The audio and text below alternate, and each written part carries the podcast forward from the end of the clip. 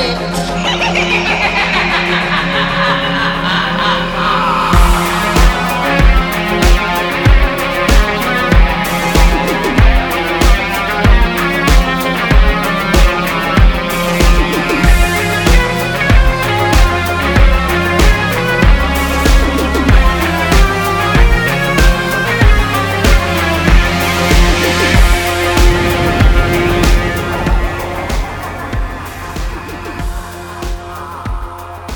boys and ghouls. Welcome to episode 67 of Dads from the Crypt, the Tales from the Crypt podcast. My name is Jason. Tonight, I'm joined by Jody Hello. and Mondo. Hello. And tonight, we're joined by two very special guests.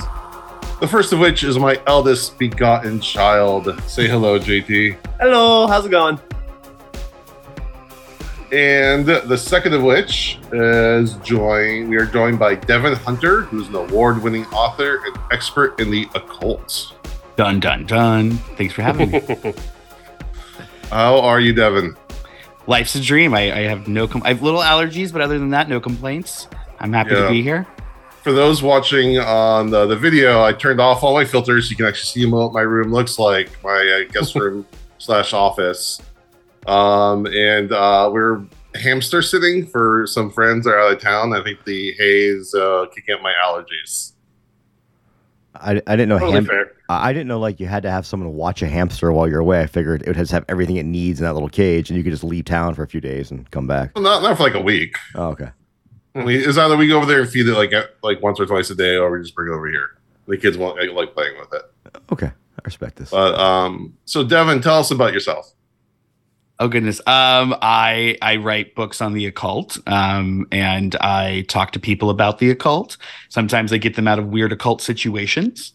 Um, and I, I like to think of myself as uh, a, like more like Constantine, but I wear hoodies and there's less of a dramatic backstory. Um, but he's he's like my yeah. So that that's like my my alignment, I guess. Um, but yeah, so I I write books and I do all the things and have a good time. Big horror fan.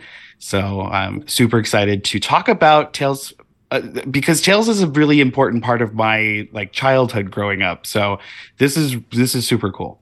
Yeah, we'll, we'll get to your Tales experience in one moment. But I, just out of curiosity, what's an example of a um, occult experience that you help people out with?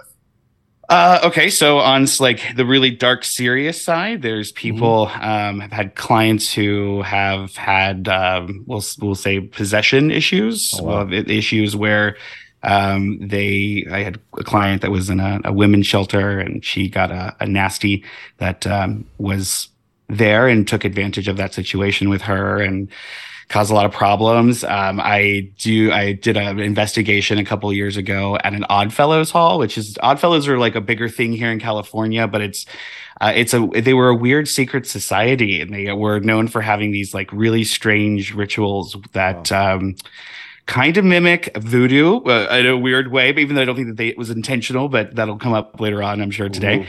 Um, but yeah, so like trippy stuff, and um, so go in and a lot of haunted homes and that kind of thing. Yeah, Cool. I, so I, I'm I'm the Ghostbuster guy. Uh, I, Okay, I, cool. I don't know if I talked about it. Did I talk about it on here? But I've actually lived in a haunted house before. You mentioned it, but yeah, We rented a house when I was a kid, and we started getting letters from the National Crematorium Society. And it was that we rented the house, and we had a giant fireplace in the middle. And then the landlord basically broke it to my parents that, oh yeah, the person before you, I had to evict them after 20 years. So I found out they're running a crematorium out of here. And, Unlicensed. Uh, Oh. unlicensed. license. That that's Ooh. yeah. Yeah, a yeah, little- it's inviting some trouble. I will say a lot Yeah, of weird shit happened in that house I can't explain. So uh, I definitely am a believer in a, a lot of paranormal stuff. Yeah, yeah, and it's the stuff I can't explain that keeps me coming back. Like I because my father was uh, an electrical engineer, and you know, so we raised very logical, very Star Trekian, um, and I'm the weird guy that goes and talks to the things that go bump in the night. But I, but still raised to be very level-headed as much as possible, and it's and it's it's the stuff that I just can't explain, that I can't rationalize, that you know, no electronic meter can explain away. No, you know, that's the stuff that keeps me coming back. Nice. Nice. Yeah. And um, well, yeah, I definitely. I didn't plan to have you on the episode that dealt into voodoo, but I think that that is going to be very interesting when we get to that. So Yeah. we'll get let's put a let's put a pin in that for Yes. now. Uh, Yes. And uh, why don't you tell us your relationship with Tales from the Crypt? So yeah, so I we didn't have HBO growing up, but it was in syndication on our local Fox affiliate. Mm-hmm. And so I but it would only came on at like Friday or Saturday night at like two in the morning. It was like super duper late. So it was one of those things that was on in the summertime. I was able to stay up. I watched that and Outer Limits and you know all those things and that I'm I'm into a certain genre, I guess, a certain you know uh, quality of film. Um, but yeah, so that was how it started, and it was and it was stuff that would stick with me. Whereas the other stuff, like uh, Goosebumps and every you know all the stuff everybody was into. I'm an elder millennial, um, so I was into all that stuff. But it was tales were haunting, and tales tended like they stuck with you in a weird way. And I can't. I was thinking about it. I was trying to think of what was the most you know kind of meaningful story for me. And and honestly most of the stuff that i remember is it's is intros it's the outros right. it's the camp yeah. like that's the stuff that i tend to to just enjoy. But i know the stories would give me nightmares as a little kid. It was like the only stuff that would give me nightmares but i, I would totally wake up with something's trying to kill me. There's somebody who's got a gun like all the kinds of stuff. So yeah. Nice. Do you have so do you have a favorite episode that you remember no, I, my favorite ones are the movies. I know it's so lame. I know everyone's oh, like, "Oh, no, I like the movies great. better," but great. The, yeah, oh, the movies great. are amazing. Yeah, Bordello of Blood is is the thing that like made me question my sexuality. Like I had a whole like thing with that. Um, I yeah, no, to this day I still watch that at least twice a year. It's it's a that's an important an important film for me. Um, but Demon Knight, there's also something really cool about Demon Knight, and oh, I was I was a I was a budding little a, a cult paranormal kid when when that came out, and I was able to get it in on film on on tape back when there were tapes, and uh, watched it. So that was something that stuck with me, and I remember became kind of part of my my mythos as a as a young as a youngin. You know, it was it was a very oh we got to go find the yeah. Anyway, it's very cool. I, I I but so the movies were probably more, you know, what's what I remember, and I can go back to his storylines and things like that. Cool, thank you. JT, why don't you tell us a little bit about, a little bit about yourself? Uh, let's see. 17 years old. Uh, got my driver's license not too long ago. Mm-hmm. Uh, my dad is still terrified of me driving. Um, I re- just drove his car for the first time ever. I mostly live down in Oregon with my mom, but I get to visit up here every school break, so that's pretty cool. Um, let's see. I have two younger siblings, Elliot and Nora. They're adorable but they're growing up too fast, and I need mm-hmm. to get convince them to stop growing. I didn't work with, on you, so it's not gonna work on that. Okay, but here's the thing. that, that's some old man talk from a 17 year old over there. I now know how he felt. I now know how he felt watching me. Mm. Like last time I was here, they were maybe up to my waist. Now they're up, up to my chest. It's ridiculous. They're no. Also, um, despite how much I don't want them to grow up, I do want them to learn how awesome sleeping in is. That way, that they let me sleep in. Yes, it would be nice if they learned the value of sleeping in. Um, and what is your experience with Tales of the Crypt? Uh, entirely through you. I've only seen the episodes that you've shown me. I've only been exposed to um, your side of it. I haven't seen any of the movies. Um, from what I've seen of it, I haven't seen many episodes, but the Crypt Keeper is easily the best part. His puns are to die for. Dun, dun. As you can see, I got my dad's sense of humor. I am so sorry. I'm just kidding. it has led to many awkward silences. And um, and earlier today, you had an idea of you can do a podcast with uh, the other kids from the crypts. Yeah. Yeah, that would be cool. That would totally be cool. Hold, on, hold on a second. We don't need any. Comp- we don't need more competition. There's, an, there's enough Tales from the Crypt podcasts out there. All right. But today we're here to discuss Halfway Horrible, which came out on December 1st, 1993. Jody, give us a plot synopsis. Just a, a, warning before I get into this. I don't know why my notes are so long on this episode. So yeah, there's uh, a lot that happens here. There's a lot of synopsis going to happen here. There's a lot of characters. So we open on the Crypt Keeper as a hairdresser and what I really love about this is it's like a sassy version of the Crypt Keeper. I, I have a feeling that uh, our friend John Kassir was having a good time with that. Um, and so then once we get into the actual story, we open on a morgue as the detective pulls a rotting corpse out of the uh, the shelves, whatever that's called. They, they pull out the body, It's rotting, uh, and he's showing it to a man named Roger. Roger is the president of a chemical company, and the body is of an associate of his named Dan. The body's covered with some kind of goo, which Roger identifies as a preservative his chemical company is going to release soon. And the man had the preservative shot directly into his neck. According to the detective, his head won't rot for a hundred years. The preservative comes from a plant that grows in the Amazon, and in the man's pocket, there's a note that says, I have not forgotten or forgiven. And there are symbols drawn on the body.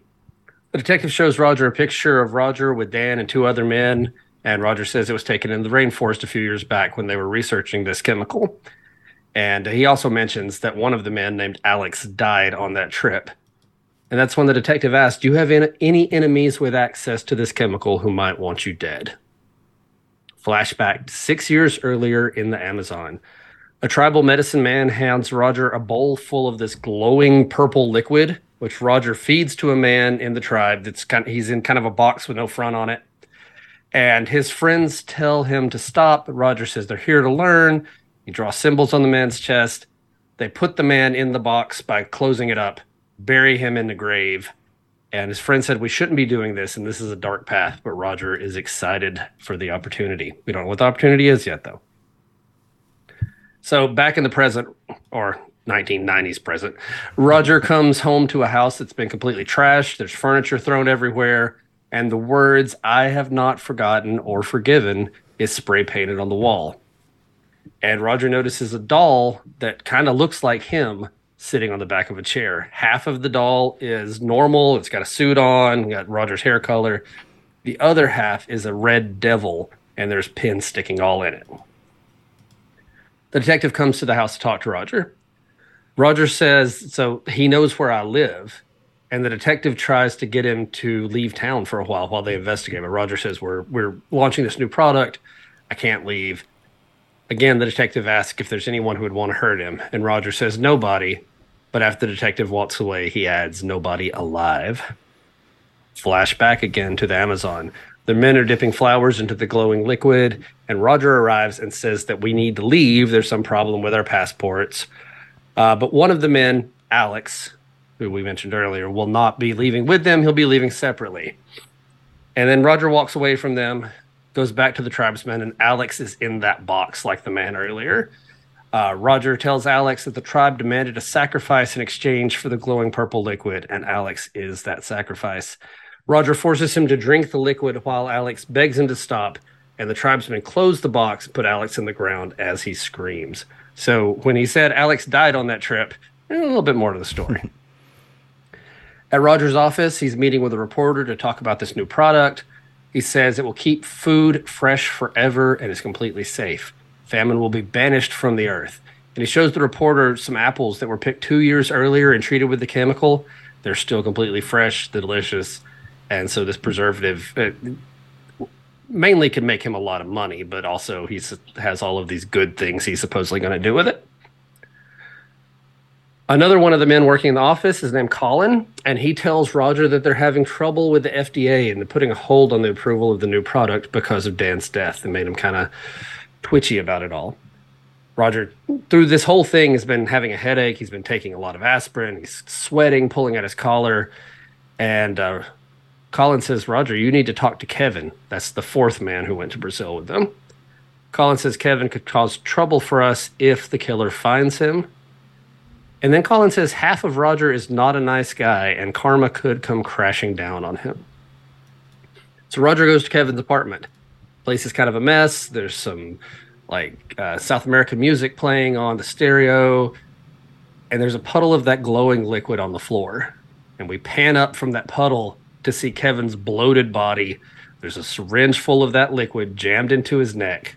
There's a note pinned to his shirt that says, of course, I have not forgotten or forgiven. So Roger comes back to the office. He's furious. He tells Colin that Kevin is dead, and Roger thinks that Colin set him up to find him. So Roger, like, he goes full crazy man and slams Colin all over the place and slams his head down onto a table, blood everywhere, kills him. And when he kills him, there's a clapping that comes from the hall. And Roger sees Alex, the supposed dead man from six years before, standing in the shadows.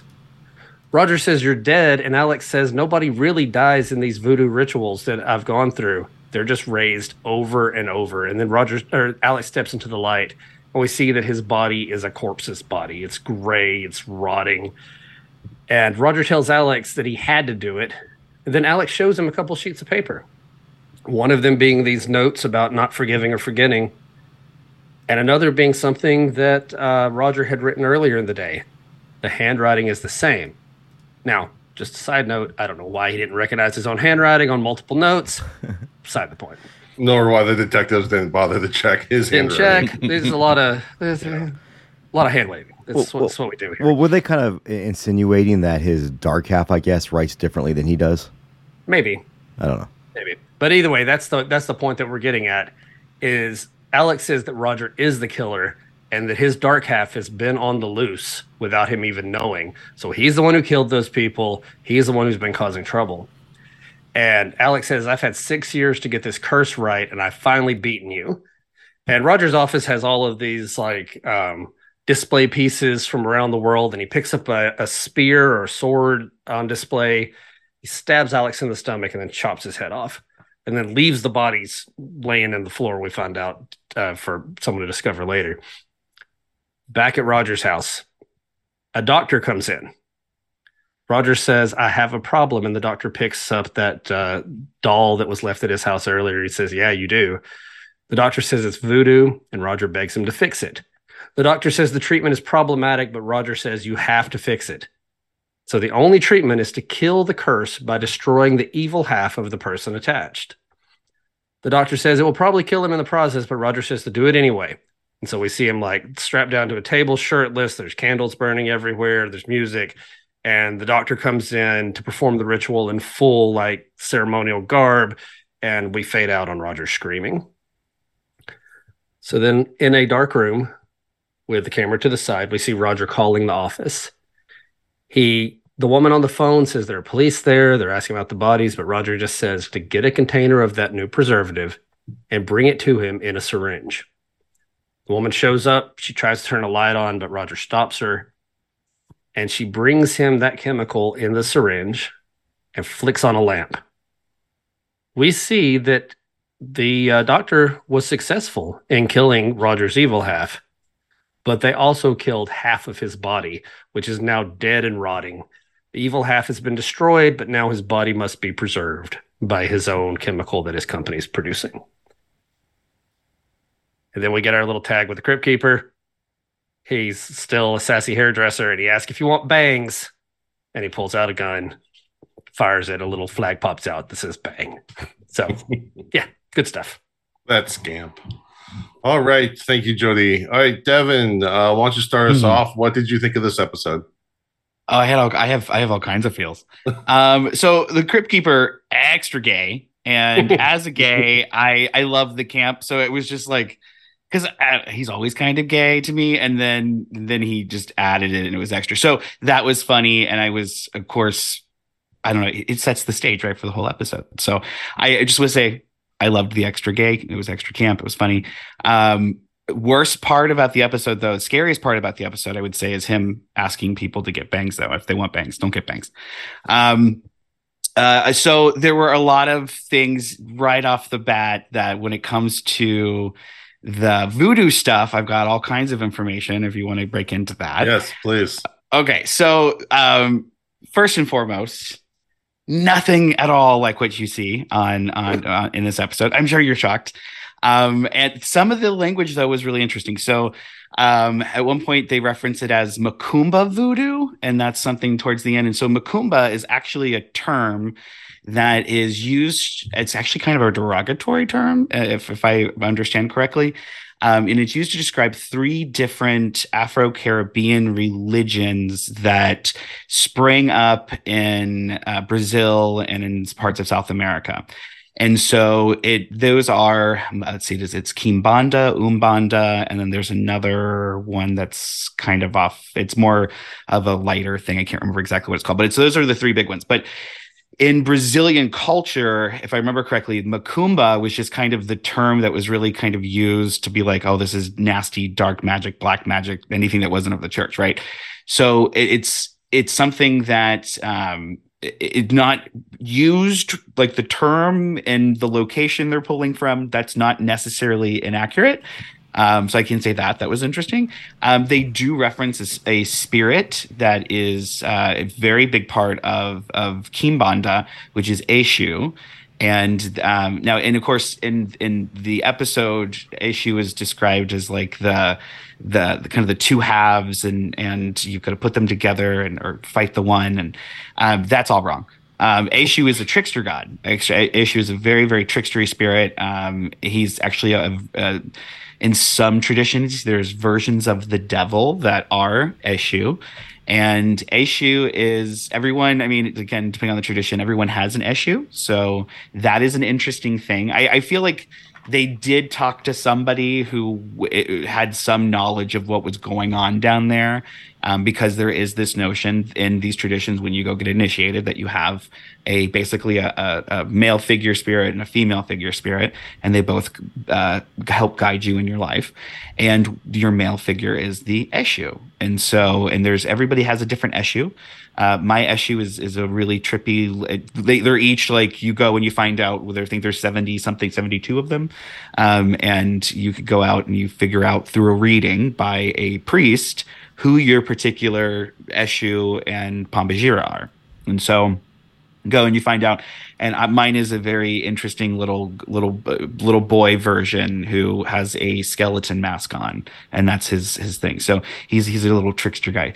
Um, but yeah so uh, those things were there and that was interesting.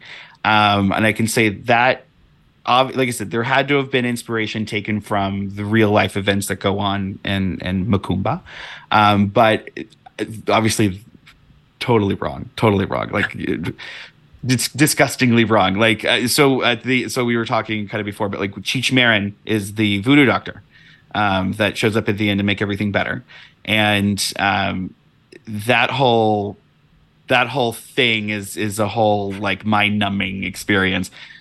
First of all, uh, because it's Cheech Marin, so you're kind of taken off back because suddenly, just out of nowhere, there's, there's Cheech is walking through the door, um, and it also felt like, oh, uh, we we have this Hispanic actor close enough to Brazil. Let's just slap him in the role. So it kind of felt like a little bit like that. Um, but then you have the experience of him showing up to do the ritual, and he he looks like a member from the cast of the Broadway version of The Lion King. Like he's got this whole thing going on, and yeah. it doesn't fit. Yeah. Like it's not. Yeah. So he's that like was flying a, through the room, and the lights are all changing colors. Suddenly, the doors open. Yeah, it was red. It was yeah, we're in a giallo all of a sudden. Like you're waiting for. Yeah. so that was that was a trip. But you know, I so that was all what it is. But the uh, there the occult truth behind zombies is is a whole other bag of, of things that actually have nothing to do with that particular culture.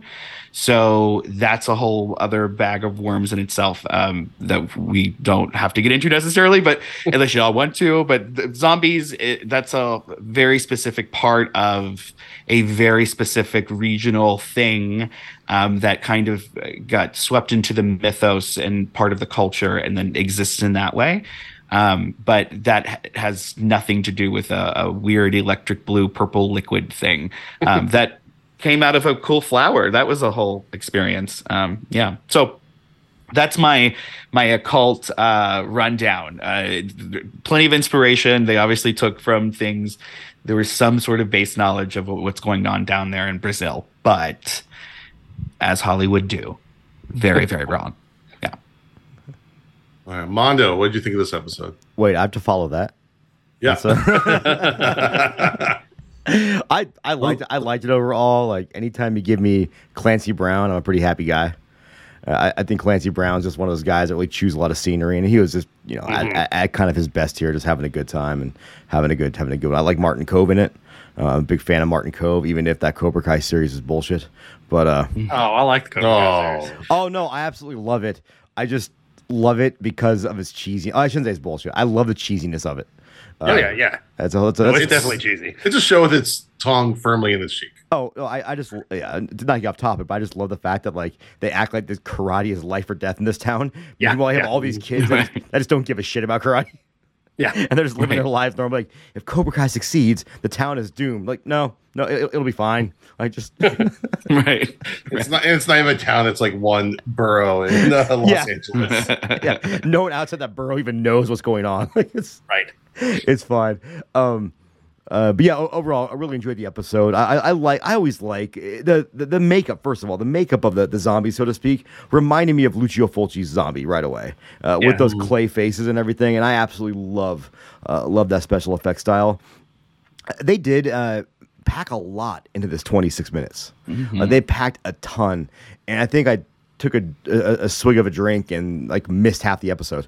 Um, Well, if you notice in most crypt episodes, they're like the least like the first minute or so is usually like some slow panning montage like shot where they're like showing the credits and kind of easy you in. This one Yeah. starts off immediately because they've got to use right every in. second. Right.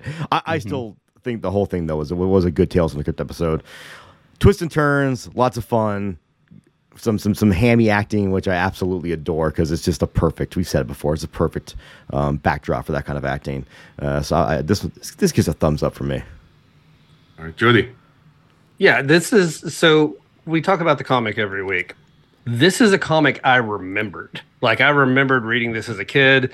Uh, my grandpa had some of the reprints of Tales from the Crypt that came out, I think, in the '90s. Uh, he was a, a big time collector, and so I remember reading this story as a kid. So I, I knew what our inevitable end would be. You're going to have a half dead man. Uh, but man, this one went all over the place in between the beginning and the end. And when we get to the comic comparison, to see it's you, sometimes they add a little bit to the story. They added a ton. like this is a whole different story, other than uh, a few elements. But that said, I thought it was a really fun episode. Uh, it moved along really fast. I always get a little bit, you know, unsure of where things are going when I know the voodoo element's going to come in because in Tales from the Crypt Land, voodoo is just uh, the catch-all for any like black magic-y stuff going on. Like it's dark magic, so it's voodoo. Um, sometimes it comes across know, a little racist, uh, a little Oh, bit uh, uncomfortable. But I think in this particular instance, it was all made up, but it was handled decently well compared to some of the other things that are put out there. I, I, Uh, feel, I feel like in that they definitely showed they didn't really show the, the tribe so much using these this magic for any nefarious means. It was all the uh, uh, the the antagonists doing it. Right. Yeah. Yeah. No, they they took this and used it for their own means for whatever it was. Uh, there may be a maybe too much story for 26 minutes, honestly, but that's okay. Um, it moved along at a fast clip. Like Mondo said, uh, Clancy Brown is always fun to watch. He plays a guy that can look just kind of creepy all the way around. Like everything he does can be a little creepy, but then you see him in another role where he's not supposed to be creepy, and it's hard for me to take him seriously. um, e- every- but I always love him. he reminds you of everyone had that friend growing up whose dad was like super nice to them, but you also thought like he also might have 18 bodies buried in the basement. Right. and that's, right. that's his vibe. Yeah. Mhm. But yeah, no. Overall, uh, I I enjoyed it. Lots, lots of good acting, or at least fun acting, and uh, yeah, and and some great gross makeup. The bodies in this one, like the, the multiple times we saw corpses, they were all wet. They were all wet and slimy, and yeah, it was good. All right, JT, what did you think of this episode? Um, I personally love anthology. I love the idea of just having a bunch of short stories and just getting through them all really quickly. But it's certain stories like this that really make you wish it wasn't an anthology and just really explore the concept and drove uh, push the story a bit further. Because I can nitpick it all day. Like, why? What did the note um, mean? I have not forgotten or forgiven. That doesn't make much sense. I could nitpick it, but it was a really good episode, and I just 26 minutes is not enough time to fully explore the story. So Yeah, I- totally fair. I love it, and I wish I could have had more of it. I like it. That's that's not necessarily a bad thing. Yeah. Um, this reminded me a lot, and I haven't seen it in a very long time of uh, the Serpent and the Rainbow. Mhm. Oh yeah, yeah, I can see that. Give me a lot of those vibes. Um, yeah, I uh, th- this is a kind of a baffling episode on a couple levels. It's really fun, but it really could have used like another draft or two. I think to iron some things out. Um, there's just some lines in here that are really kind of bewildering. Like they pull out the the body in the beginning, and like his his body won't rot for 200 years, but he looks like he's been uh, like under the ocean for like a Mhm. couple of years already. So I'm like, wait, Yeah. what? It- It it- wasn't like he was like perfectly preserved and he hasn't like decomposed whatsoever. He I- looked terrible. I I think after he gave that line, I was like, all right, now I need another shot of the body, and they didn't do it, and I was like, damn it. They- Yeah. They, must have realized, oh shit, we shouldn't show a close up with his face again. Mhm. Right. So that was funny. The Martin Kove character was really funny to me. He's always like there's that scene where he goes to the crime scene, the house, and at first I thought he was eating like a a, a couple a ramen noodle cup, a cup of noodle, and then it looks like he's eating like a yogurt cup. I'm like, what is he doing? It- it- and It always reminds me, there's a trope like in a lot of movies where it's like the coroner has all these dead bodies Mhm. around, and he's openly just eating. he's always eating. Always yeah. eating. spaghetti Always or- yeah. Yeah, it kind of reminded me of that a little bit. Clan- I think this might be Clancy Brown, Clancy Brown's best performance. Like the fact that kind of like goes like he shows his whole range. Because at first you seem like okay, he seems before you get the flashbacks, he seems like an okay guy. He seems you know like a decent person, and then you kind of see like the whole range of you know uh, of a character. So because he usually plays either already demented characters right off the bat, Mhm. or just a stern Mhm. character. You don't usually see a range from him within one uh, Mhm. project. Um, and also we don't usually get flashbacks in Tales from the Crypt Yeah. episodes. I don't know if there's ever been a flashback per se. Um, that was kind of neat, and actually, I really liked the directing and the cinematography in this episode. Some really cool shots, some cool like crossfades.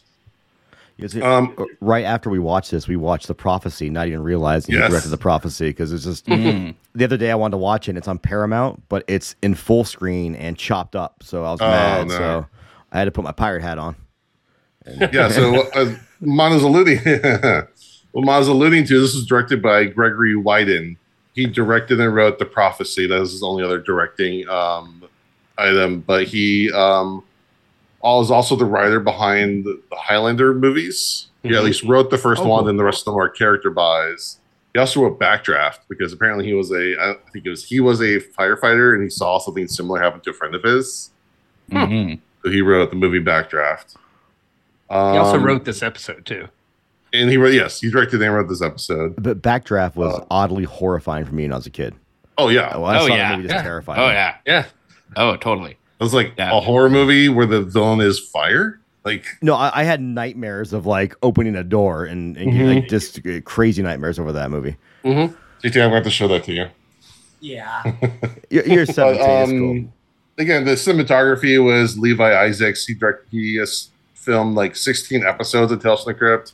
He was behind Leprechaun, Children of the Corn 2, Texas Chainsaw, the the Next Generation, and Malcolm in the Middle. so he's um, done a lot of cool stuff behind the camera. I'll, I'll stand behind the next generation being underrated, but that's Yeah, the story for another day.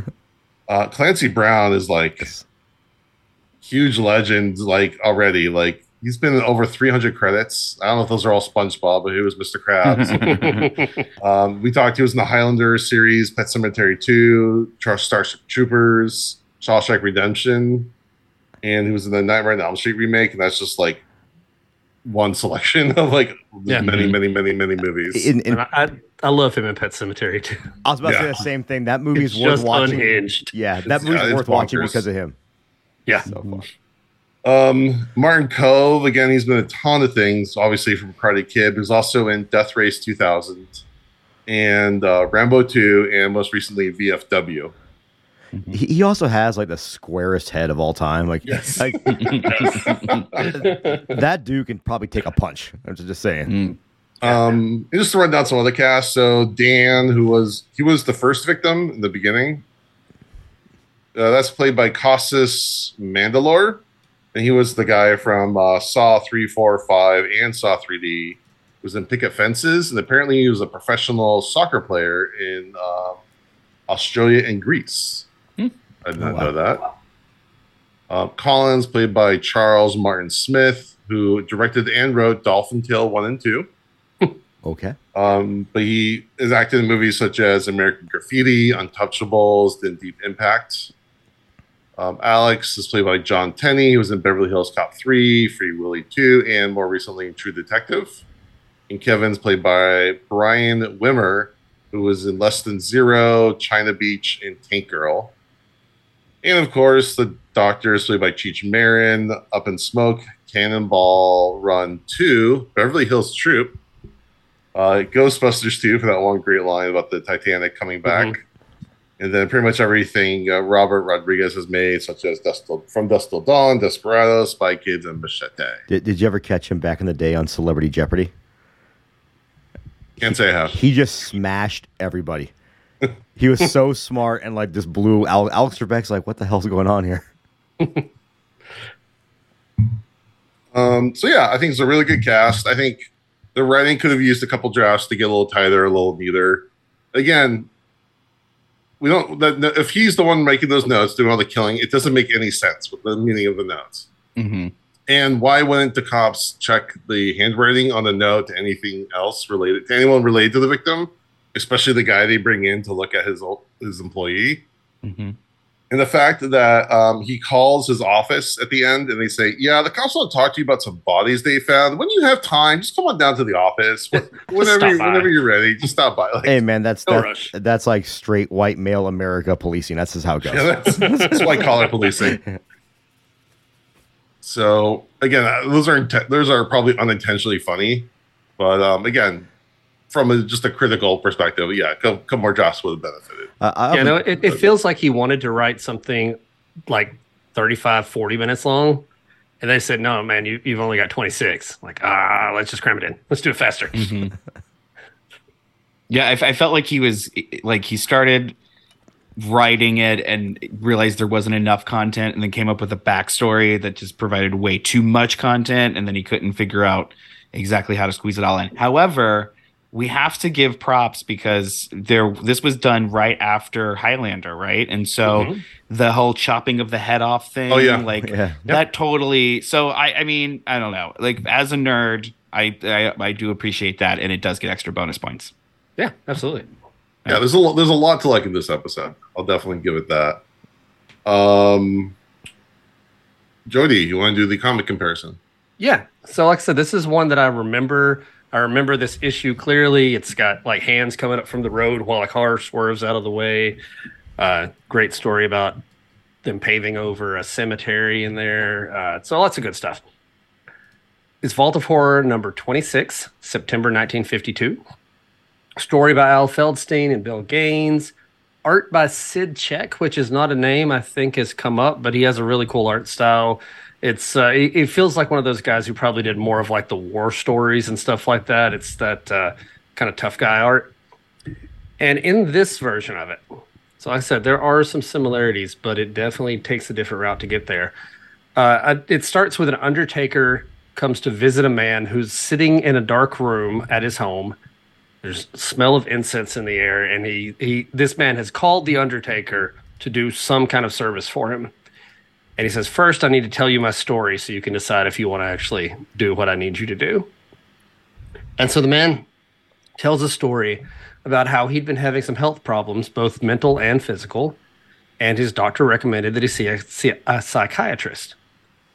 And the psychiatrist tells him that he has schizophrenia slash a split personality, which, once again, 1952, the, the, don't don't take the word on voodoo. Don't take the word on uh, psychiatry either. Schizophrenia is not a split personality. Whatever. It's what this story has going uh, for it. Are, are you saying mental health wasn't a priority in the 1950s?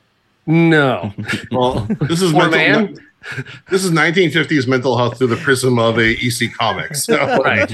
that's a, that's a hell of a game of telephone. Yeah, yeah, yeah, and and you know, a, a man seeking help uh, for his mental health in 1952 would be told, "Yes, toughen up and get a drink." Uh, so uh, he has he had split personality though, so he starts going to therapy regularly, but at night, another side of him gets up and he goes to clubs and just randomly robs strangers at gunpoint. He beats up women he does all these horrible things, and uh, psychiatrists just says like, "Don't give in to that," uh, which is great psychological advice. Don't do that. yeah, don't uh, just don't do it. he's, he's, he's, oh man, hang on, real quick diversion. There's this great Mad TV sketch where Bob Newhart is a psychiatrist, and uh, he has clients come in. One of them comes in and is like, "I have severe anxiety." Uh, I I can't even drive my car. I'm so nervous." And and Bob Newhart goes, "Okay, now listen very carefully. This is my advice to you. Stop it. Stop. Stop having that anxiety. You have to go places. You have to drive your car. Stop it." And that's his whole uh, approach: is just stop doing all that. So anyway, that's what the psychiatrist does here. Tells him, "Don't give in to this." But he keeps blacking out and waking up, not knowing what happened, but knowing it was something bad. And one day he goes to the psychiatrist, blacks out in the office, and wakes up over the psychiatrist's mutilated dead body on the ground. And so, knowing that uh, that's not going to be good for him, he gets on a plane and goes where everyone goes when they want to get away from the law. He goes to Haiti. And uh, I don't know why, of all places on earth, he would go to Haiti, but he goes to Haiti. And while he's there, he learns about voodoo, kind of, and goes to see a witch doctor who he asks to destroy the dark or my evil half. Like I, have got this evil half, I want you to get rid of it for me. And so the doctor makes a voodoo doll, paints one half black, the other half white, says the black is the evil side of you, the white is the good side of you, and he stabs a big pin through the black half and says the evil's been destroyed. Please pay me five hundred dollars. Back in the present, uh, the the man says, "That's my story. That's why I need you here." And the Undertaker finally gets tired. He's there's horrible smells in the air, and he flicks on the light. And the man reveals uh, that the reason he needs them is the Undertaker, or that the Voodoo Doctor killed his evil half, but he also killed the evil half of his body, and it is decaying and rotting. And he needs the Undertaker to embalm that half of his body to preserve it, which is just fantastic. This is a great, great ending to this. I like that better than uh, mm-hmm. magic goo from the Amazon. Like we have to embalm half of you is insanity. yeah, um, I, I, I wish they would have actually done a more straight up uh, revision. Uh, yeah, I think so too. This. I think it would have been a lot. I think they added a, a little too much with the whole yeah. Amazon thing and the preservative and all this. That, that's Chemical a lot company. of story. Yeah, yeah. This um, is that, this is a very straightforward story. I have a dark half. I tried to destroy the dark half. It went real bad. The, the, cool. That's enough. Like that's a great story. And, and, I love that his main reason is he doesn't like the smell of it anymore. yeah, it stinks. And uh, that's, a, that's the problem. The artwork in that last panel is phenomenal. Uh-huh. He was almost yeah, like it is, but it's like all gray. And I thought at first I thought he like turned into the Terminator or something. Yeah, like it looks robotic. of the Terminator, yeah, which is I, cool. Honestly, though, but you can. That's what you can get away with. For for all the great um, kind of special effects in the episode, I think the gooey like decaying body at the end of the comic actually looks better than Clancy Brown's makeup yeah. at the end of the mm-hmm. episode. Mm-hmm. I wish it would have gone nastier for Clancy Brown at the end. Yeah. But let's let's say I think the MVP of this whole season is probably Todd Masters because he's had so yeah. many great big effects with um, absolutely Forever Ambergris. Um, you know, there's been some really really cool, really gooey key effects it's it's one of those um, things where where goo is underrated in horror because yes. I, I still stand by Drag Me to Hell is ten times more disgusting with the lack of blood and just the usage of just odd bodily fluids. Mm-hmm. Oh, that scene where the lady's like puking all over. Yeah.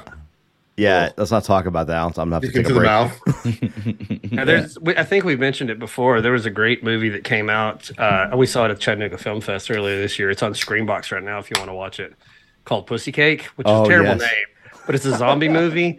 And these zombies puke this white milky stuff into people's face, and it is the nastiest. Uh, I, man, it's so good though. Um. Milky okay, so white. one thing I couldn't figure out.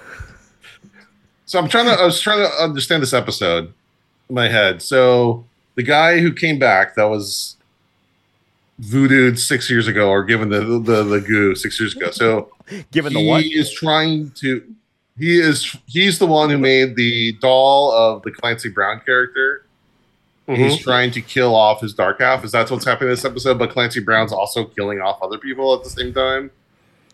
I, so it's from what I understood, it was supposed to be that he was under a voodoo curse for six years, and then he got out of the curse and then came basically to wreak revenge.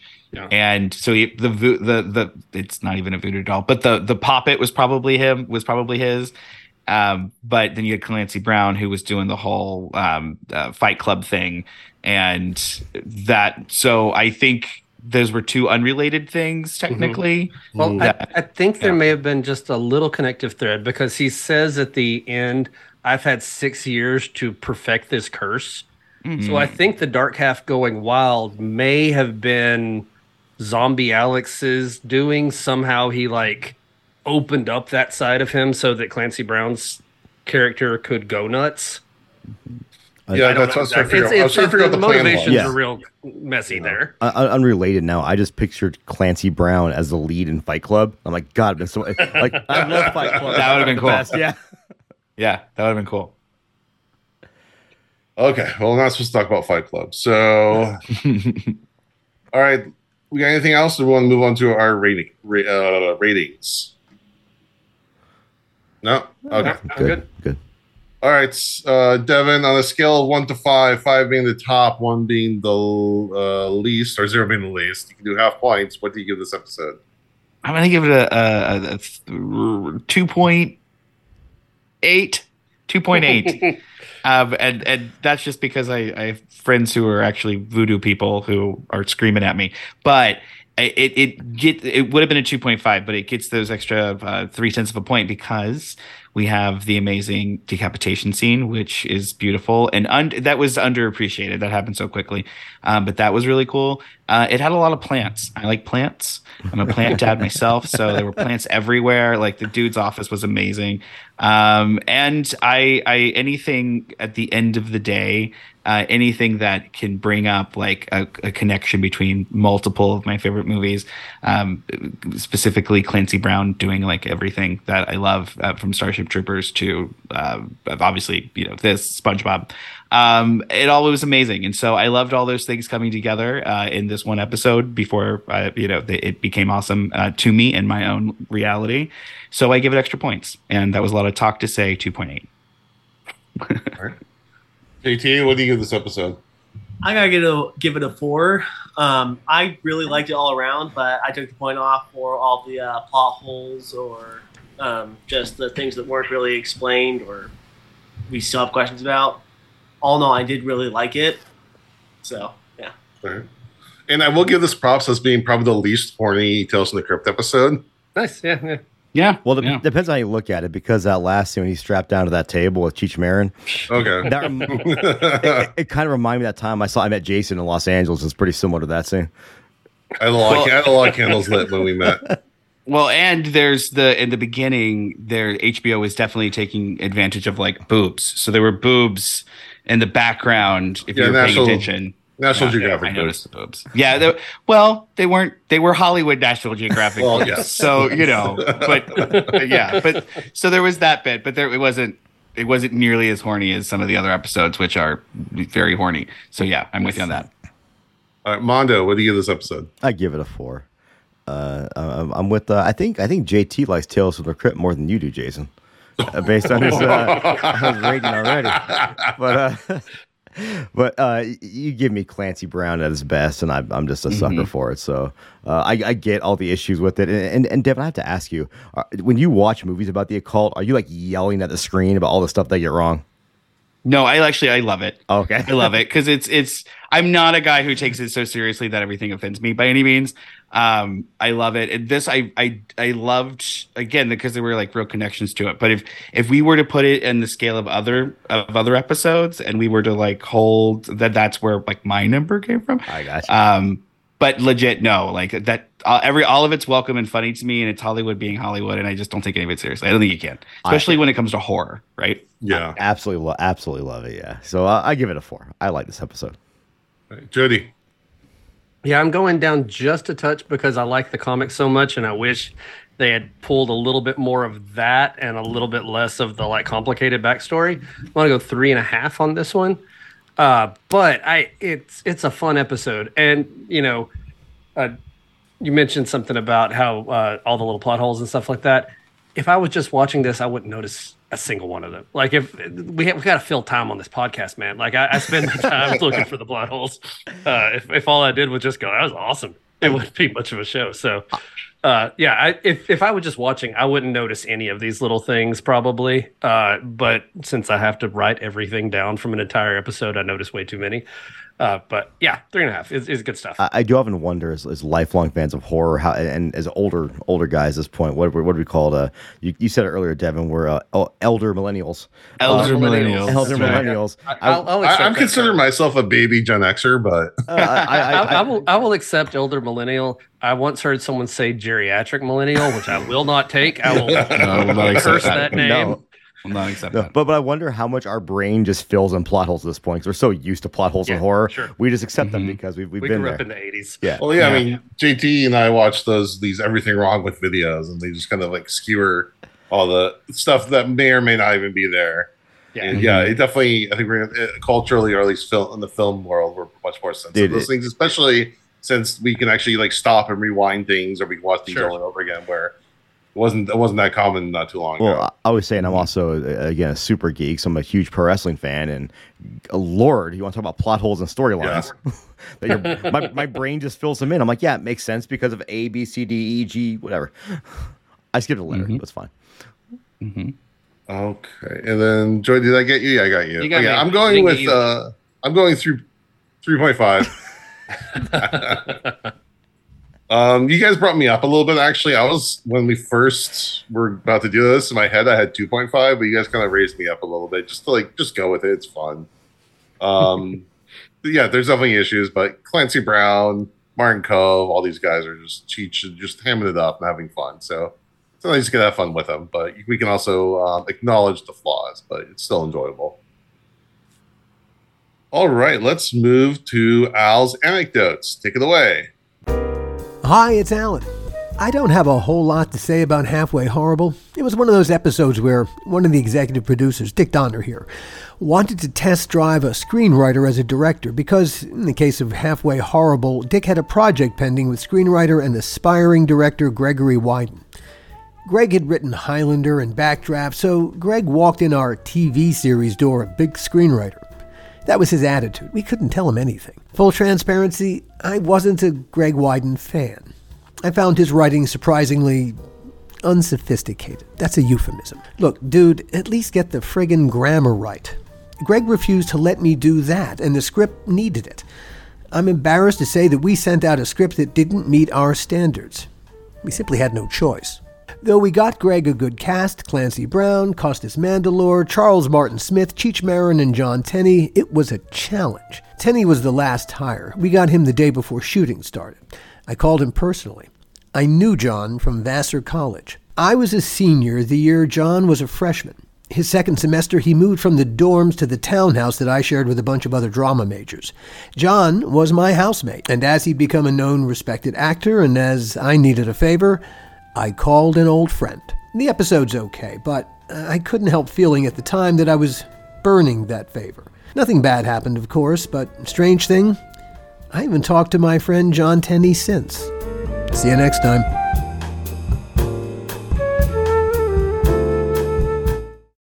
All right, and we're back. Mondo, thank God you're back to do some song of the day. Hey, you, uh, you've been you've been doing some good stuff, Jason. I saw you pick some Mercyful Fate. Like, I was like, okay, all right. I, I like I have good picks. I just don't have the story to get there that you, Um. I don't have a great story this week. You I say don't. that. No, I, I, I absolutely don't because this is a band that was formed in like 2015 in Italy, and they're none of the members have fun stories about all the bands they've been in before. It's it's a rare band that all the members have only played in this one band, and it's an Italian band uh, called Fulci. Okay. N- named after Oh, iconic, iconic director Lucio Fulci, who, if you guys don't know, then I'm like the, the biggest fan of Lucio Fulci. And uh, they did a record in 2019. It was their second full length record, but the first one they really just kind of dialed in their tone uh, called Tropical Sun. And the whole album is basically the movie Zombie from start to finish. Oh, okay. I love that movie. Oh, me too. Just a, a great zombie film. And the reason why I thought of this is because I loved the, the makeup so much. Because the makeup in this movie just reminded me of, of those clay face zombies that have that cool like, you know. And this is I, I love I love obviously love our um not Argento uh, Romero zombies too, but but I loved in in Zombie how they had just that like weird like remi- buried under sand like deteriorated faces, and uh, so that's why I thought of this. Uh, I thought of this band. and, and the last record too, the, the newest record is, is really worth listening to because half of it is uh, death metal, half of it's like synthwave. Hmm. Um, really, really good stuff. And even on the um, on this record, the last song is a, a Fabio Frizzi cover of the main theme from Zombie. Cool. But the song I'm going to pick is going to be called uh, Genetic Zombification. Uh, off the record, Tropical Sun by the band Fulci, who I highly, highly recommend. Just a really good, uh, a good slamming death metal band uh, from Italy. Nice. Yeah, I don't have a whole story today. No, that was I apologize. That was a good. That was better than like, oh, let's go with Elvis. His wife was in this. No, I I, I like that though because there's still some kind of connection. Like I always want to try and find some kind of connection. No, that was much better. All right, and then Jody, give us some uh, horror news. Okay, so we've got some business news to start with. Ooh. Uh, horror's been making a ton of money lately. If you haven't been paying attention, like the the movies bringing in the most money at the box office have been horror movies. Like Smiles took Terrifier 2. Uh, the menu just came out, and I think it's doing pretty well. So there's a lot of horror making money. So, of course, the studios want to make more money because that's their whole thing. And so Paramount has brought over Walter Hamada to oversee their horror movie section. And he's the he's produced Friday the 13th and a Nightmare on Elm Street remakes which I'll mm. forgive him for that. Uh, but mm. he did The Conjuring uh, and all the various Conjuring spin-offs. He did the 2017 It. So he has a lot of history with horror. And so his mandate is to release several mid budget horror films for theater and streaming every year. So basically, make more horror movies. Okay. So that's a Paramount. But then over at Universal, James Wan and Jason Blum are looking to merge Blumhouse Productions and Atomic Monster, which is uh, James Wan's production Ooh. company, to make like a horror mega company. Oh my! And uh, if this was to go through, uh, after merging, the parties will uh, expect that Atomic Monster and Blumhouse will continue to operate as separate labels, but uh, with their own kind of creative identity. But because of the infrastructure that Blumhouse has, Atomic Monster is going to have more opportunities, more money. They can scale up their ideas bigger. Uh, they've already worked together on some stuff. Uh, I think uh, Megan, the, the upcoming movie next year, M3 GAN, mm-hmm. about the Robo Girl. They're they're already talking about even a sequel to that, even though it hadn't come out yet. I think they're hoping it's going to do well. And they also hope to expand into uh, horror related games, live entertainment, audio stuff like that uh, Jordan Peele podcast that started last week, I think. Mm-hmm. I haven't listened yet. I need to. And also with that, Blum is pushing for Blumhouse to make at least eight horror movies for release in theaters each year. They normally put out three or four a year, and they want to put out eight per year. And as long as they can keep the quality up, I am 100% down for more horror movies in theaters. Same Absolutely. Mm-hmm. Well, my, put, them, put, them, all year long. My only fear is that it becomes like a, a Roger Corman situation. Yeah, just don't water it down. Don't get cheap. Yeah. Um, but, but you know the thing is blumhouse's bread and butter has always been low budget horror movies that is true and so you know they know how to make a small budget stretch so well, i'm hoping that's a good thing we talked about it a lot but man terrifier 2 $250000 budget yeah and, that's insane million yeah. yeah insane yeah. and, and i think that even people that maybe don't like the terrifier movies and i get it it's cool but i think you have to respect what they've done and how that many doors that's going to open for horror in the future mm-hmm. Well, absolutely. Mm-hmm. And of course, the studio execs are seeing all that money coming in and they want to capitalize on yeah. it. But mm-hmm. from a fan perspective, more horror being made, I'm down. Like keep I making agree. it. What do y'all think about, uh, if I can, since we're since we're talking about Blumhouse and all these things? What do y'all think about? For me, I keep saying everything seems to be franchise, franchise, franchise, franchise, and there aren't a whole lot of one-offs in the way that they we used to see one-offs. I know that with the uh, the thing going on at Paramount with Walter Hamada, they are specifically trying to do more original stuff and less franchises, like Smile. Smile apparently made a crap ton of money. Yeah, yeah. And I, I watched it uh, a couple days ago. I thought it was pretty good. Like not my favorite movie ever, but pretty decent. And uh, I think they're trying to make more original movies like that. Yeah, I think we've had an interesting balance this year of franchise and non-franchise. The one end mm-hmm. you have like Barbarian and Smile, uh, mm-hmm. Smile, uh, Bodies, Bodies, Bodies. But then you have uh, Predator Mhm. you know, uh, or Prey come out and, and did really well. Was really well done. The new Scream in- movie this as part of year. a franchise. Scream movie. Yeah. Uh, but even Prey being part of a franchise, though, it felt so different from the rest of the Yes, franchise. exactly. Oh, yeah. So that, that was an example of how you could be you could utilize the franchise recognition, which they all love, to build an audience, but do something original and you know not repeating the same as what came before. I, I'm in for both. My, my only issue with franchises are when they make an original movie, it does so well, and they force a sequel. Like the Right. se- the, sequel makes no sense and has no tie. Really, like they're like, all or, right, or or if they make like a really good Halloween movie and then they feel like I need to make two other movies and one of them's okay and the other one's garbage, you know, like that. Yeah. fuck, out, fuck out of here, Joe. but, um, but, like yeah, if we saw, I think we, ho- I would think that most of us would, would have good enough BS barometer. So if they try to make Barbarian two, we'd all be like, no, yeah. no, no, no, Yeah. Bar- no, Barbarian no. 2, Electric No. Boogaloo. Yeah, All right, a couple of other quick things here. Um, the director, they're making a new Constantine movie. I, I thought of that since you mentioned him earlier. Mhm. Uh, Keanu Reeves coming back, the whole thing. And the director said this time he wants to make a like straight up R rated horror movie, not uh, you know the PG thirteen action stuff. So it excited. is a good director. It's uh, Francis or Frank, uh, uh, the guy who did like the first Hunger Games movie. Yeah, He's done a bunch of other stuff. So, so, so, t- so talk to me about Constantine. I've never seen Constantine. Should I watch Constantine? It's good. I mean, the movie's Okay. good. It's nothing like the comics, though. I mean, I it think is that was the, the main complaint that it didn't follow yeah. the comics. it's but the comics are way better, like way better. Okay. There's way more going on, and if you jam to comics, you will look at the movies and be like, "What the fuck is going on here?" But uh, and and because like Constantine's blonde, like that's a whole thing, and that's a big part Oh, of his wow. character. It, it just it just it's just very different, very different it, yeah. vibe. Um, has an accent that Ke- Ke- Keanu Reeves never does an accent because he has like two Or- two characters that he plays. um, but and I love him. I love Keanu Reeves. Don't get me wrong. No, Yeah, no, yeah, no, yeah. I, I love Keanu Reeves too, but people are like he's an amazing actor. I'm like, yeah, he knows he knows what he can do, and I respect that. Yeah. And sometimes he gets cast in Dracula and has to be British, and it just? Hey, doesn't he, work he, out, he, yeah. he does jujitsu, He's- so he and I are cool, so it's fine. yeah, Yeah. No, I, I love Keanu. Like no complaints about him, but yeah. he he knows his place in in acting. No, Yeah, I, I've never but- read the comics. I, I'll, I'll probably check it out. It's been on my list for forever. yeah, comics are amazing. Constantine as a movie is it's it's always in my top like ten, and it's because of the the way that it was filmed. It's because of the way that the like the CGI was done, especially at the time. It was amazing. Wow. Um, and there's some cool stuff in there that totally gives me the. heeb- I mean, I watch it. You know, I've seen it a million times, and I still get the heebie-jeebies when. when yeah, I when saw it in the theater. shows up. Yeah, I saw it in the theater, and I've, I haven't seen it since because I, I don't know. I, I have a feeling it might not hold up as well. At least to what I remember it being. Yeah.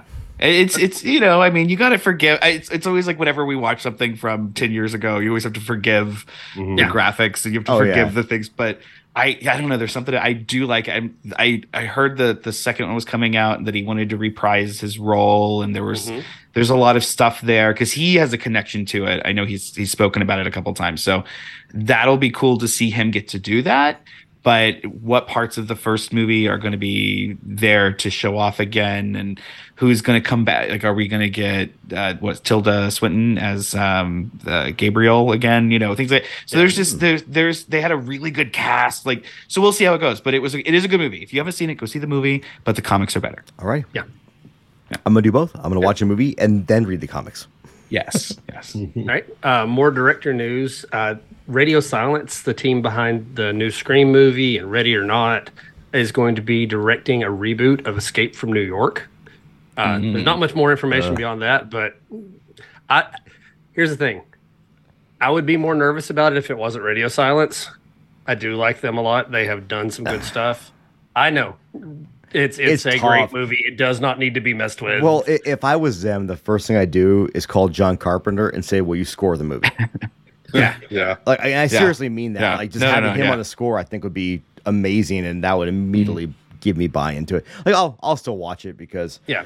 I Having mean- John Carpenter on board for the new Halloween, I think, was a big thing about that too. Mm-hmm. That he was involved. So if there's some way to just get him involved, I think that here's was here's what I think they should do. It, let's say the movie has like a five million dollar budget.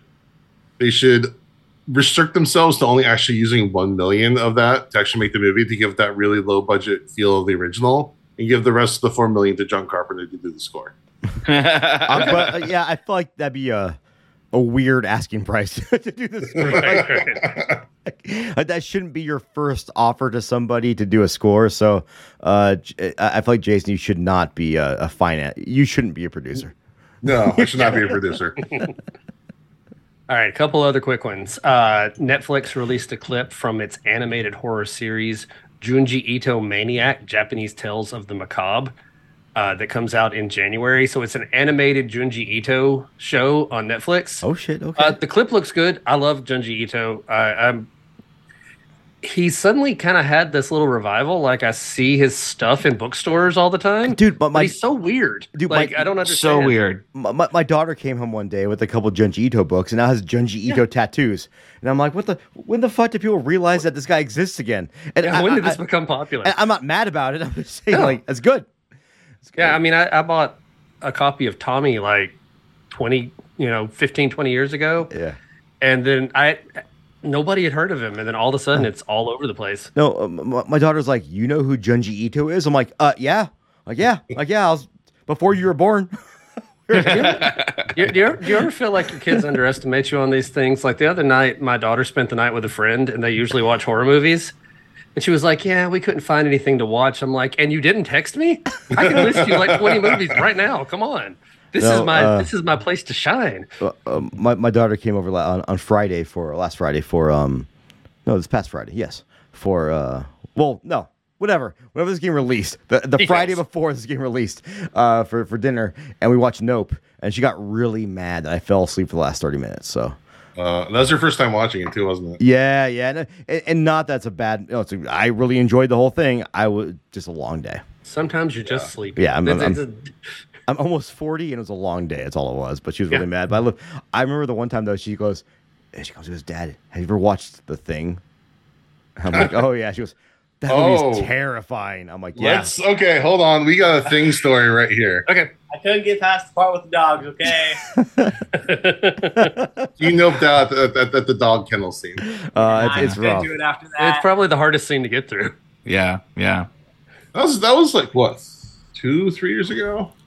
It was in 2020. I know It was that. in much. 2020, yeah. So like about two years ago. So it's been a little while, but yeah, I was like, okay, got it. I found your limit. That was uh beginning of summer 2020. Yeah. If I was gonna remake the thing, the the dog kennel scene, it wouldn't have been like an Arctic wolf. It'd have been like a pug, just something like o- overly adorable that no one could ever sit through watching it. yeah. No. Are you? Do you think you're ready to, to try it again? Not No, yet. yeah. Okay. Still okay. trying to recover from the I think uh, scars. I think every horror fan goes through that phase though, when you're like trying to figure out what you like, what you don't, and you like bump into something. You're like, okay, that's it right there. I do not like that. Yeah. Yeah. Yeah. All right, two more quick pieces of news. Um, since we are a dad-centric podcast, uh, if you have middle-aged or middle-aged, middle-grade readers in your home, uh, Are You Afraid of the Dark is going to be launching some middle-grade novels and graphic novels. Oh, that's cool. Tale of the Grave Mother is coming out in June of next year, and that's a middle middle grade reader. And then The Witch's Wings and Other Terrifying Tales is a graphic novel coming out next fall. So, for the dads who want to raise spooky children, uh, there's something for them to read. and then finally, this is a theme we have been talking about for a while in this horror news segment. There's a new trailer released for another public domain property Uh, being made into a horror movie. This one is Gale, as in Dorothy Gale. Stay away from Oz. oh no way. and uh, this is a dark Riz- Wizard of Oz public domain. It's uh, Dorothy's an old woman, and her granddaughter's getting pulled into this twisted Wizard of Oz world. And to be fair, the Wizard of Oz is prime territory for horror. If you've never watched Return to Oz, that stuff is scary as hell. Yeah, I would say there already is a horror. Uh, yes, Oz it's movie. already scary. Well, dude, the beginning of Winter Wizard, Wizard of Oz is a poor fucking witch getting killed, and then some bitch stealing her shoes. Like, it's, it's, it's, uh, it's, none that's okay. But just to just to recap here, so we have Gale Stay Away from Oz. We have Winnie the Pooh Blood and Honey. Is that out yet? By the way, that Winnie the Pooh. Should be I'm so soon. excited about Coming that. soon, I I thought it was by before the end of the year. You know, I watched a trailer and I was blown away by how good it looks. I was like, oh, it Doesn't look bad. yeah, it they look act, bad. like, like they they're using a gimmick, but they're actually trying. I'm like, all right, Yeah. I'm gonna fucking Yeah. watch this. And, and the Grinch one has uh, yeah, I was gonna That say was the the, other one, the Grinch. David the had- mean one. yeah, the mean one has David Howard Thornton from uh, uh, Art the Yeah. Clown. I would. I think it'd be better. It might. It might style or quality wise, it might have been better to do like an anthology. So you just get like Sure, 15, shorter 20 minutes. I, I'm curious if these can be stretched to whole movies, but This is why you're do, not. A, do what you got to do. this is why you're not a producer, Jason. Yeah, and also don't forget Peter Pan Neverland Nightmare. What? But yeah, no, yeah, you weren't here. Uh, there was my horror No, news last I week, know I that. think. Peter Pan Neverland Nightmare from the producers of Winnie the Pooh, Blood and Honey. Oh shit! Okay. Um, I love yeah, this. but I you love know, all of it. honestly, Me too. I, I'm all for it. Like taking these sure. things and Mm-hmm. public domain stuff and remixing them, twisting them around. We've done that with old stories forever. How many version of like the Christmas Carol are there out there? Mhm. Uh, and and sometimes you get creative. Sometimes you get Scrooged, and sometimes you get like there was a horror version of it that came out on the BBC a couple years ago. Like I take these old properties that have been sitting around for a hundred years and do something cool with them. Yeah, I'm I'm for it. E- even if some of them are garbage, but you know that's Mhm. movies. Some movies are garbage. Speaking of old properties, uh, HBO Max just did that uh, that new Christmas story movie. Oh, yeah, Christmas Story story or A something. like fucking unwatchable. Like. Yeah, un- bring- bring that. unwatchable. I came home and my, my wife was watching it, and we made it through another 15 minutes. I'm like, this is one of the worst things I've ever seen in my life. All right. Well, thank you, Jody. Uh, moving on to dad advice. This will be coming out the weekend of uh, Thanksgiving, so I thought we'd get in the spirit a little bit and go around and give any uh, hollow uh, Thanksgiving uh, cooking advice or what your favorite dishes are or any uh, Thanksgiving. Um, just talk Thanksgiving, man. Let's just talk some turkey. Talk some turkey. All right, so I'll I'll start here because I love cooking and I love cooking at Thanksgiving. I like making the turkey, and I'll be making the turkey this year for our like my extended family. Um, it's just it's fun. I enjoy it. I like seasoning it and making. I I will say, I've had people say I'd never like turkey. I don't like turkey at Thanksgiving. It's bland. It's boring. But your turkey, I like your turkey. So that makes me happy. I also make cranberry sauce, and I get the exact same reaction. I don't like cranberries, but I like your cranberry sauce. J- Jody laces that shit with PCP, which is why, but it's fine. Yeah, yeah. you gotta Or give MS people or what they MSG. want.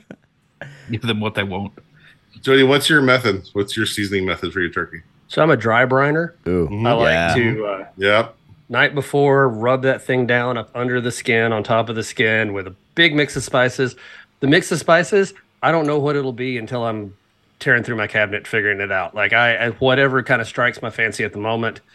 Rub it down, sit it in the fridge overnight uncovered. You have to kind of just let it sit there and dry in the fridge, and it comes out so good.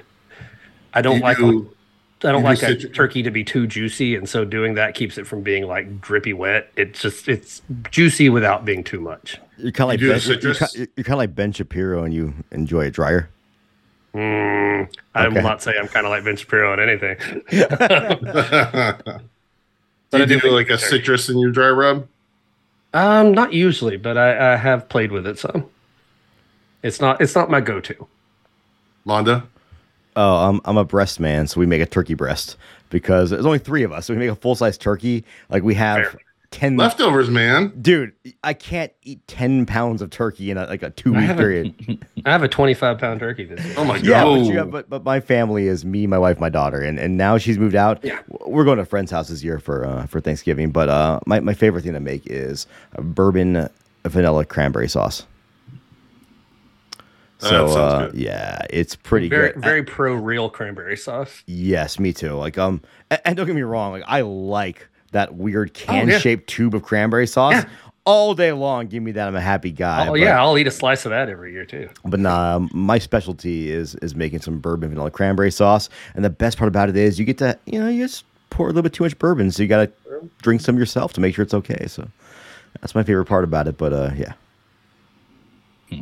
Yeah, I, I, I do the turkey. My wife does. She makes cranberry sauce from scratch, and we kind of split it split up on the sides. But I'm a huge, like said, dry brine fan. I've got a 16 and a half pounder um, defrosting, and I, I usually try to get like a lemon zest Mm. to give it a little uh, sweetness, a little something, a little something extra. But then usually salt and brown sugar and some garlic and then some other herbs, and I usually mix it in with a, a ton of butter and just kind of slather Mhm. the whole thing inside and out with butter. I, I think I think if we do turkey this year, we're gonna spatchcock it, where you Yeah. tear the spine out and just flatten it down. Mhm. Yeah, dude, yeah, that, that that helps you cook it much much quicker. We did Uh, that a it- couple years ago. It, was it worked out pretty nice. came out good. Mhm. Yeah. Yeah. JT, uh, what are you looking forward to for Thanksgiving? All right, Mondo, I appreciate your help with the four out of five earlier, but I gotta disagree with you on the leftovers. leftovers, leftovers, leftovers. Uh, Dude, That's it's- my boy. d- Well, well, can't so- make too yeah. much Thanksgiving. No, you It's gonna can. Hundred percent. So two things also. Like again, I, I travel a lot for work. So week after Thanksgiving, that Monday, I'll be back on the road. So it'll be just my Okay. wife at home. Uh, She's not going to go to ten pounds of uh of turkey and all kinds. No, I love leftovers. Don't get me wrong, but it's just I also have to be realistic on what's. I don't want. I don't want to be wasteful and have a bunch of food go to waste in my house. The trick is to make extra, extra, extra gravy because even when like the stuffing starts to dry out, just the gravy will Bring it back rehydrate. down. Yeah, dude, Yeah. but but meat eventually goes bad, and then you shouldn't eat Oh, it because yes. Not if you use the blue goo from this episode. There you go. It's true. Yeah. Someone was paying attention. Yeah. yeah. Inject it with some Smucker's blueberry preserves or whatever. All right, Devin, what are you looking forward to? What are you doing for Thanksgiving? Uh, I, I do all the cooking for Thanksgiving. Um, I will absolutely admit, and I'm freaking out right now as I realize this. I don't have my turkey yet.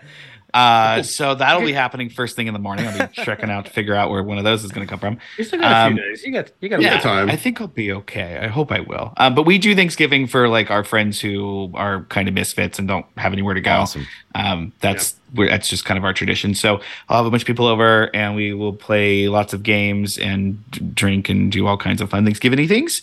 Um, I have two. I will ad- I will advise, even though I know this is post Thanksgiving when you will hear this. Um, roast your vegetables, people. Mm, Don't boil your vegetables. Roast them; Yeah. they will taste better. agreed. Um, very important. And also, uh, if you're listening to this while you are online shopping, hydrate. I know it's a very busy sales weekend, but make sure you are hydrating. And if you are drinking and shopping, maybe just save the cart until you're sober. So that's my that's my shopping advice. Okay, so what is your most regretful drunk shopping purchase on Black Friday now? Oh goodness! So I um, so I've had a couple of them. So I've definitely like accidentally last year I I accidentally spent way too much money on a plant that was it was a very stupid purchase. It died on the way here, and of course it's one of those things. There's no refund. So yeah, so that was a whole traumatic experience. But I also but I I, I ordered a TV once, um, and that happened. that happened with much uh, fanfare. It's on my wall right now. It's hanging up. But that was a that was a Black Friday. Uh oh, I I shouldn't have been drinking at two in the morning. Because then you stay up because you want to get the sales. Because my my family when they would do it would be like, let's stay up Thanksgiving night, and then they're the reason why Target no longer does Thanksgiving sales. But so that's like the yeah, that's my family. So you know, we're used to all of that, and um, so I was trying to stay up, and we were all just having. We started hitting the nog a little early, Mhm. and um, next thing I know, I have a seventy or no, it's a sixty-four inch TV hanging on my wall right now. hey, it's good So- TV. There you go. That's not bad. I'm happy, but I. But Devin wasn't happy the next couple of days later when when he saw it. Like, What the f- did I just do? So yeah, that's my Black Friday. I, I still don't know why I bought this, but I was able to return it, thankfully. But I bought four hard drive enclosures and five eSATA cables. Whoa! And to this day, I still don't know why I ordered it. I was What a weirdly specific. yeah, Right? Was it a bundle? Was it like a bundle? in my brain, I had some crazy idea how I was going to daisy chain these hard drives in a. RAID, con- Yeah. in a RAID, whatever. And uh, I got them. I was like, oh, yeah, I don't want any of this stuff. And thankfully, Amazon took it back. yeah. Mondo, you worked retail. Did you work uh, Black Friday? Well, I worked at Target from when I was like 16 to 21. And then I worked Apple for, I was with Apple for 10 years. And yeah, I worked every Black Friday, but we didn't really do anything crazy. It was just, we, we extended like the student deals to regular people. Uh, it was still busy as fuck, but uh, whatever. It was what it was. didn't bother me. I, I worked at Sears for six months after college. and part of that included Black Friday, and it was the craziest thing I've ever seen. Oh, Like, right, right after right after I got married, um, I worked at a little bookstore for a while, and we had traveled back home to do Thanksgiving and everything, and then it snowed, and the roads got in Tennessee. It doesn't snow enough for us to actually be prepared for it, and so I got back a little bit late. Like I got back on Black Friday, like at ten, and I was supposed to be there at nine or something. And my manager was mad. He was like, "This is our busiest shopping day of the year." The parking lot was iced over. There wasn't a single person there. Oh, no one could get there. They couldn't even park at the place. But he was like, "This is our busiest day." Like, have you actually looked outside? Because it's not. Well, oh, what I can say, not about Black Friday, about working retail in general and why retail is the, the worst job in the world. And Mhm. it- it's not even a bad job. It's just the people, the external people make it a bad job and man and bitter manners make it bad is we had a uh, we knew we were going to induce labor on December 2nd in 2002. So I told my manager 2 weeks in advance like, "Hey, I'm not going to be here that day or the next day." And she goes, "Well, I can't give it to you off, so you'll just have to call out and take a point." I'm like, I haven't called out one time in five years, and this is how you're treating me. So yeah, that's how I was treated when I was going to have a baby. So uh, um, stand up to your managers, people. They're the, if, if that's how they're treating you, I, I know it sounds so simple, but uh, get out of that place. There are retail jobs, that, like for the most part, like again, or for Apple for ten years, they treated me pretty damn well. Apple would not have done that. Target did. Yeah. Fuck those Minnesotans. All right. Well, that wraps up another episode. Uh, Devin, thank you for joining us. Where can people find you? Uh, just go to modernwitch.com. I have a podcast and I have a new horror. I don't know why I didn't say this in the beginning. I have a new horror vidcast that I started called Weird Movies, where we are where I hang out with movie people and uh, we talk about horror, specifically occult horror. Um, Nice. Which, if you like, if if you are into anything like that is occult and horror, come come find me.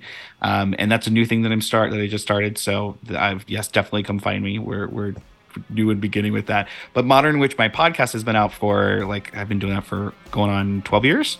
And so, and I interview all kinds of occultists, and we just hang out and talk about weird stuff. And so, if you like weird stuff, come hang out with us. Um, and other than that, just modernwitch.com has all of the links and resources you could ever imagine or want. So go, just go there. And once again, that's modernwitch.com. All right. Thank you. All right. And JT, thank you uh, for coming on as well. Thanks for having me. Thank you. Thank you both. All right. Well, we appreciate everyone for listening. Next week, we, we will be reviewing the season finale episode, Till Death Do We Part. We would really appreciate if you would give us a rating review on iTunes or rating on Spotify. And check out our Patreon for bonus content. Also, check out our YouTube channel for videos of these podcasts. And with that, we thank you for listening to Dads from the Crypt. Goodbye. Follow Dads from the Crypt on Facebook, Twitter, and Instagram, or I will follow you to the grave. no, seriously, you really should watch. But be careful what you axe for. You may get it.